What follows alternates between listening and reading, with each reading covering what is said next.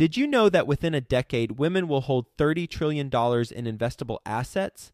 Yet somehow, only 19% of women reported feeling confident in selecting investments that align with their long-term goals. Our friends at InvestHer are out to change that. InvestHerCon is the #1 premier conference for women in real estate, and it's happening June 2nd through the 4th in Austin, Texas.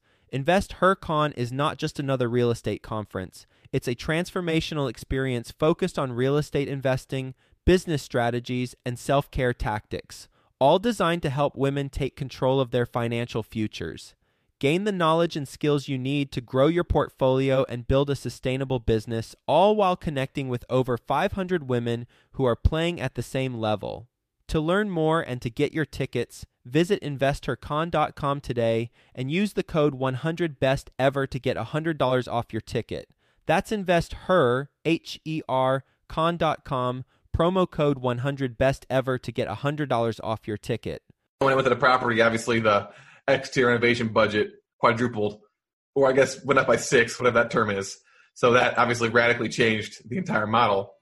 But that was something that would have been impossible to know without actually visiting the property in person. Best ever listeners, I'm so excited to share today's sponsor with you. It's Eastern Union Funding and Arbor Realty Trust. If you're in the multifamily space, you likely recognize these names, but have you used them? I'm guessing if you haven't, then you probably know someone who has. I can tell you personally, we have used Mark Belsky. He is a point person at Eastern Union Funding as a partner with us, and he has helped us secure debt for actually a deal we closed on this month. And we've worked with him. In addition, my clients, my program, my consulting program have worked with him to successfully close on deals.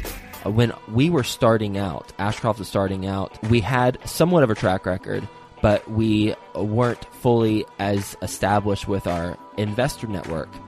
I went to him and we secured some equity, $500,000 in equity to fund one of our deals. While he works with more institutional partners, you know, he's brought $200 million in equity over the last 12 months. He was able to help us out there, and we've built a relationship with him and Eastern Union Funding ever since.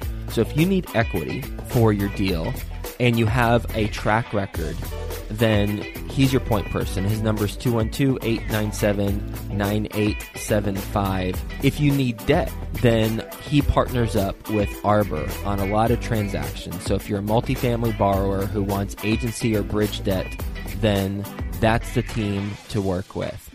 We have worked with their team, both Eastern Union and Arbor, on deals, and people who have purchased our deals, purchased deals from us, have used Arbor, as well as my clients in my consulting program. They've used it. So this is a recommendation that comes from firsthand experience. And the last thing I'll say about working with Mark Belsky at Eastern Union is that if you need a loan guarantor but don't have that track record quite yet, then Mark can look at what the deal you've got, and assuming it checks out, he can make introductions to people he knows as potential loan guarantors for your deal. So debt, equity, and potentially loan guarantors. You need to find a deal, obviously.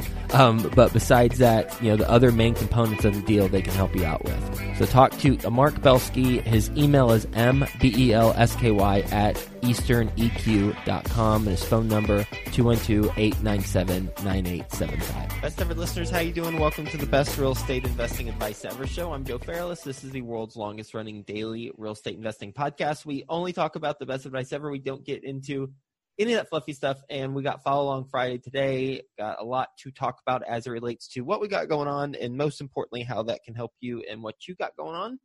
And with us today, as usual, is Theo Hicks. How you doing, Theo? I'm doing great, Joe. How you doing? I'm doing well and looking forward to it. We've got some improvements, some enhancements to the show, and quite frankly, the reason why is to continue to optimize the show as we go, because that's the name of the game, right? You jump in and then you do it, and then you figure out how to enhance what you're doing. And we got 2 additions to the Follow Along Friday episodes. And one addition is a best ever trivia question. So we're going to start off with that question, and then we will end with a best ever quote at the end of our conversation. So here's the trivia question. We'll kick this off with trivia question, and then we'll go into our update. So when you know the answer to this trivia question, you can respond in a couple ways. And the first person to respond with the correct answer will get a signed copy of the first book that we wrote, Best Real Estate Investing Advice Ever, Volume 1. So you get a signed copy of the first book. We'll mail it to you, Best Real Estate Investing Advice Ever, Volume 1. So here's the question. A study recently came out, and this study has the housing markets with the biggest increase in million-dollar homes year over year, and the year ending in October. 4 out of 5 markets were in what state? You know what state it is, right? What state is it, Theo? California. California. Number one, San Jose. They had a percent change of 14.3%. Number 2, San Francisco. Number 3, Oakland. And number 5, Orange County. So these 4 markets that I just mentioned have the highest increase in million-dollar homes. Well, one market is not in California. What is that city? So there's your question. Clearly, I know you can just Google this, but yeah, so I get that. But it's a fun question to think about. 4 out of 5 cities are all in California. And in fact, looking at the list, 7 out of 10 of the top 10 cities are in California. But number 4 is holding strong, not in California. What city is it that has the number 4 at housing markets with the biggest increase in million-dollar homes? Email info@joefairless.com with your answer. Or if you're watching this on YouTube or on our Facebook page, then simply reply below underneath the video, and it will be a race between whoever emails or comments below. Whoever sends us a reply first, then you will receive a signed copy of the Best Real Estate Investing Advice Ever, Volume 1 book, and we'll mail it out to you. Am I allowed to guess, Joe? I'm just kidding. You're allowed to guess, but I'm not going to say if you're right or wrong. Okay, because I have no idea. I'm just going to throw a guess. I'm thinking it's going to be... And I'm not going to give you a response. So you just guess, and then I can't comment because I want to make sure I'm not tipping my hand. Yeah. So I mean, what's your guess? My first guess is Denver. So I can't respond. Perfect. Maybe each week I'll guess too, and then we'll see how tapped in I am to the real estate market or whatever the question is about. You should have some sort of negative consequence for if you get it wrong. We should do something like that. All right, you can get punished for getting it wrong. You can make up my punishment, Joe, and we'll go over it. All right. All right. Something to think about. Okay. What happened this week? What'd you learn? So I've been underwriting a few deals a week. Nothing I had to pull the trigger on. And I'm starting to get a better grasp of how to optimize the approach. Of course, it's going to get way better over time. So I wanted to kind of discuss in detail kind of exactly what I do when I go about underwriting deals. Not necessarily I input this number and this number, but more of the overall process. I wanted to go over that. So the first thing that I do every Monday is I go to my web browser and I favorited all of the listing websites for all the brokers I'm working with. Yep. Of course, whenever they have a new listing, it typically gets sent to my email. But not every single time. I'm not really sure why, but not every single one goes there. So I think for me, it's a better process because I can get them all at once. And so I'll check and I will look for deals that meet my investment criteria. So obviously I'll search for Tampa, and I want to see deals that are over 100 units. And then typically for most of them, there's a small description describing what the opportunity is. And I want to see something about value add. Not all of them are true value adds, but some of them are like turnkey or super luxurious properties. So I don't want to do those. So I'll do that, and I'll sign all the confidentiality agreements and download all of the documents on Monday. That way I've got a list of properties to underwrite for that week. This week there's only one. Last week there was 2, and we'll see how many there are this week. I do know that things are slowing down now that we're getting towards the end of the year. So that's step 1. Number 2 is I will obviously have my schedule. So once the time comes, I will pull up the rent rolls and the T12s. And probably the most tedious aspect is taking those rent rolls and T12s in PDF form and converting them to Excel. What's the best way to do that? You have to understand the if functions pretty well, because what will happen is on the rent roll in particular, because the T12 is not that hard. You just unmerge the merge cells, and that's really it. But for the rent roll, the problem is they'll have the different rent codes. So it'll have market rent, but then it'll have rent, pet, or parking. And the rent is not necessarily directly next to the name. It might be a couple cells below. So you have to do an if function. You have to organize everything and then do an if function that allows you to put the actual rental amount in line with the rest of the information. That way, once you do that, you can just sort it and then delete everything else. So I just did it one time, and then I just copy and paste my formula in there. But it's still frustrating to do because usually when you unmerge it from PDF, you have to reorganize the entire thing because all of the cells are merged. And so it'll explode out to like 20 or 30 columns, and you only really need like 5. It probably takes about an hour to just reorganize that rent roll. So my first hire ever in my syndication business will literally be someone to just help with underwriting. And obviously right away, they won't know how to do rental comps, how to determine rental premiums, and how to figure out what the assumptions are. Really much of anything, but they definitely will be able to figure out how to do that part of the process, which is just inputting all the data into the cash flow calculator and then sending that to me so I can cut my time in half. So that's the first thing that I do. Would that really cut it in half? Is that how much time you spend on it relative to other things? Just the inputting aspect of it. Okay. It's handling the actual financial model, not the in-person visits and talking to brokers, but just the actual financial model. I think it would cut the time in half, and most of my time would be just doing in-person, boots on the ground stuff and talking to brokers to better the assumptions on there. But it is really annoying to do the rent roll in T12, just so everyone knows that. And you'll have to get actually a paid version of PDF to do the conversion, or else you'll have to copy and paste it from PDF to Excel, which will probably take even longer. But ideally, they already have it in Excel for you, but I'd probably say it's 50-50 Excel versus PDF.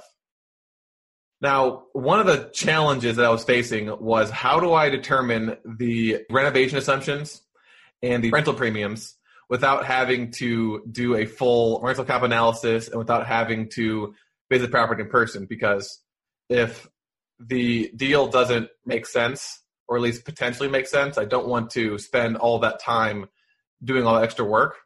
So right now, what I do is I just input the proven rents that they're currently getting, and I input the cost of the rehabs that they spent to get that rental premiums. Now, so if they don't have that, I will go look at their rental comps that they have and make sure they calculated everything properly, use that rental premium, and then for the renovation assumption, I kind of just do it based off of my experience. And again, I know that this is not going to be the final number that I use. The reason I'm doing that is because I don't want to be like, okay, I've got all the rent roll and T12 data in there. Now I'm going to go drive to the property, drive all the comps, schedule a tour, and then realize that the numbers were pretty similar to the pro forma and the deal doesn't make any sense, because then I've wasted all that time. Right now, it's not that big of a deal because I'm not underwriting that many deals. We don't have any deals under contract or under management, and I'm trying to learn the market. So there is benefits from going through that process, but I'm trying to think down the line, okay, long-term, I'm not going to be able to do full underwriting on every single deal. I need to find some ways to have steps where it's like, okay, let's do this. And then if it passes this step, I'll go on to the next phase. So I figure that that's the fastest way to make ballpark assumptions, just to see if you're even close to meeting the return that you want. What numbers are you looking for? So for this process, if I see a 15 to 16% IRR or higher, I will pursue it, because I assume these are like best case numbers, and it's probably going to go down. If I see 15 to 16% IRR and then an 8% cash-on-cash return annualized over those 5 years, not including the sales proceeds, I'll move forward. But if it's the single-digit IRR and the cash-on-cash return is 5%, then I will not move forward, because it's only going to go down after I do my further investigations. Mm-hmm. So, for example, the property that I talked about last week, it had a 18 or 19% IRR and like a 9 or 10% cash-on-cash return, based off of these ballpark assumptions. Mm-hmm. But then when I went to the property, obviously the exterior renovation budget quadrupled, or I guess went up by 6, whatever that term is. So that obviously radically changed the entire model. But that was something that would have been impossible to know without actually visiting the property in person. So that's something that you really can't cut corners on. So those are the criteria that I'm working with now. So if it passes that step, the next step will be to visit the property in person, informally, so not with the actual broker. So I'll drive to the property, drive around on Saturday, drive around the grounds, and then I will go visit all the comps in person, do the same thing. And as I mentioned in a previous episode, what I do is I look at the subject property first, and then I go to the comps and ask myself what I need to do to the subject property to make it look like this. And then I'll go back and be like, okay, ballpark would cost X to standard to this rental comp. Here's how much it's renting for, so here's what the new rental premium would be. And based off of those tours, I'll have a more accurate exterior renovation cost as well as a more clear understanding of whether or not their rental comps were accurate. If they were accurate, great. If they weren't, then I will go out and find my own on apartments.com, or while I'm driving, I also kind of make notes of, oh, this apartment looks like it could be a comp. And I also make a mental note in my head that this broker might in the future have comps that aren't correct. It's either the trend in my mind, if it's a one-off thing, or if this is a consistent thing where they're kind of just picking comps out of thin air and not really doing their due diligence on them. Mm-hmm. So if it passes that phase, which the property that I toured last week did, then I will schedule a formal tour with my property management company. And my first tour, only the president was able to come, but they have a VP who is like their construction guy. You verify the assumptions in the first stage with the management company? No, I don't verify them until they actually see it in person. Okay. On one of the deals, I went and visited it myself and kind of explained my ballpark renovation assumptions, and they helped me say, okay, this one looks good, this one doesn't look good. But they were actually listing the property, or at least they knew the owner or the broker, so they had a good understanding of it. But maybe that would be something I should add to before I schedule a formal tour, after visiting it myself, and I have my budget, sending it to them, because I'm sure they know the deal is listed for sale. They know the area. And so they'll at least be able to help me with stabilized expense assumptions, as well as if I mention, hey, I plan on replacing the roofs and redoing the parking lot and adding in a playground. I think it's going to cost this much. What are your thoughts on this? Is it accurate? Is it inaccurate? That's probably something I'll actually add, because that will be helpful. So I'll visit the property in person with the management company and their construction guy to get a look inside the units, so we can confirm the accuracy of the information in the OM about what the current conditions are and what the upgraded units look like. And once I've seen that, as well as done a more detailed tour of the exterior, we're not going to have, obviously, the perfect cost for the interior and exterior, but it's going to be the best we're going to get before actually putting the property in a contract and doing due diligence.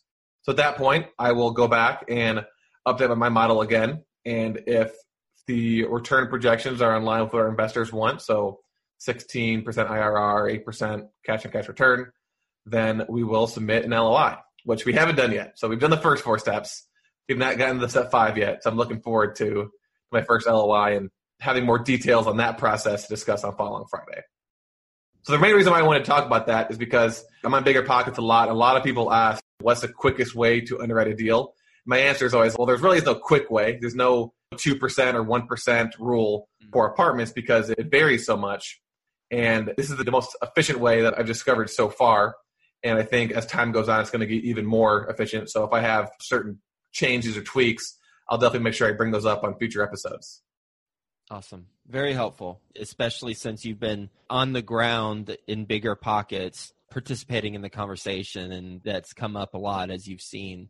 So I'm glad that you addressed it here, because I'm sure a lot of best ever listeners have that same question. Exactly. And then, as I mentioned before, my first hire is definitely going to be someone to help me out with underwriting. So right now I can pretty easily underwrite 2 deals a week. And right now the deals that are coming in aren't exceeding that. I could probably maximally do 4 a week without, I wouldn't say going insane, but I could probably do 4 a week right now without making Marcelo go crazy with me being in my office all night underwriting deals. But I think once I have more than 4 a week, I'm going to work on finding someone. And I'm not necessarily sure how I'll do it right now, but one approach that I've kind of been entertaining is on BiggerPockets, I see a lot of people saying, hey, I'm new to multifamily. They either want to mentor or they want to help out some investor to get experience. So I might reach out to one of them and see if that's something they're capable of doing. And obviously I'll pay them, but if they want to get paid, I guess. If they want to do it for free, even better. But I think that'll probably be my first approach. And I know you guys posted a job listing on the college job listing site. So we've got UCF right around the corner. So if it doesn't work out with the BiggerPockets people, I will definitely post a listing to there. Yeah, we're hiring an asset manager right now. Is that the job posting that you saw? No, I was talking about when you hired underwriters initially. Oh, way back in the day. Yeah, got it. Like from UCLA, yeah. Yep, cool. Good stuff. Very helpful. So those are my updates. What do you got going on, Joe? Oh, let's see. We're closing on a property next week. Scheduled close date is next week at least. And something interesting is we have a fixed interest rate on that property, and we locked it in about a month ago. It's at 4.5%. So we have a 4.5% fixed interest rate. If we were to lock it in 2 days ago, it would be at 5%. So 4.5% versus 5%. Might not seem like a lot, but it's around $160,000 a year savings. Wow. $160,000 a year savings with just half a percentage point. So what's the takeaway there? Well, the takeaway is make sure that your crystal ball is nice and polished before you go into a transaction. And what's the real takeaway on that? Well, sometimes you've got to use your best judgment based on where you think the market's going to go. The Fed had announced that they were going to continue to increase interest rates about a month ago. So we decided to lock it in at 4.5%. It was higher than what it had been previously. We thought interest rates were going to continue to go up. They did. And boom, we got very fortunate because now we've got an incredibly desirable loan that can be assumed by a future buyer when we decide it's the best time to sell. And that's the other takeaway is when you lock it in at a fixed interest rate and interest rates continue to rise. I've had some investors ask me, well, with interest rates rising, what's that look like for our exit? Well, it decreases the buying power of buyers who want to buy from us in the future if the interest rates continue to rise. However, a couple things. One is it's more desirable to assume our loan, and that actually increases the marketability of our project when we go to sell it if interest rates are higher than they are at 4.5%, because then we've got a nice loan that can be assumed for a 1% assumption fee. And then also when interest rates continue to rise, then it decreases the purchasing power of people who are buying a home, therefore increases the likelihood that you're going to have renters. And there's many things that are happening right now. I read something today that said the mortgage applications are the lowest that they have been in 4 years since December of 2014. And it's due to a variety of factors, but one of them is home prices have been going up until recently. So that's one. And two is interest rates are higher than they have been. So what's that do to someone on their mortgage? Well, they're not going to be buying right now. So that helps the cause for cash flow from an apartment community standpoint. Does not help the exit because the buying power isn't as great, but it helps the operations and the ongoing ownership and what that looks like from a cash flow standpoint. So if that's the case, then what's the plan? Well, the plan is to have longer-term debt on properties. That way you aren't forced into an exit whenever it's an inopportune time, and you can hold on to it and cash flow some pretty good numbers if you've got that fixed interest rate debt and you're in an environment where interest rates have increased, and so people aren't buying as much and they're renting more. So it's something I wanted to mention because there's many different things to unpack there, and there's a lot of different things to think about. What's the length of the loan? 12 years. So when someone assumes that at the end of your business plan, would they have to raise the difference between that loan and the purchase price, or would they have to secure a second loan? Yeah, if someone assumes that they're going to have to pay whatever principal has been paid down up until that point. But with this loan, we have 6 years of interest only. Oh, yeah. Yeah, okay. So it's incredible. So it's even better. Yeah, exactly. So there won't be a difference up through 6 years. Nice.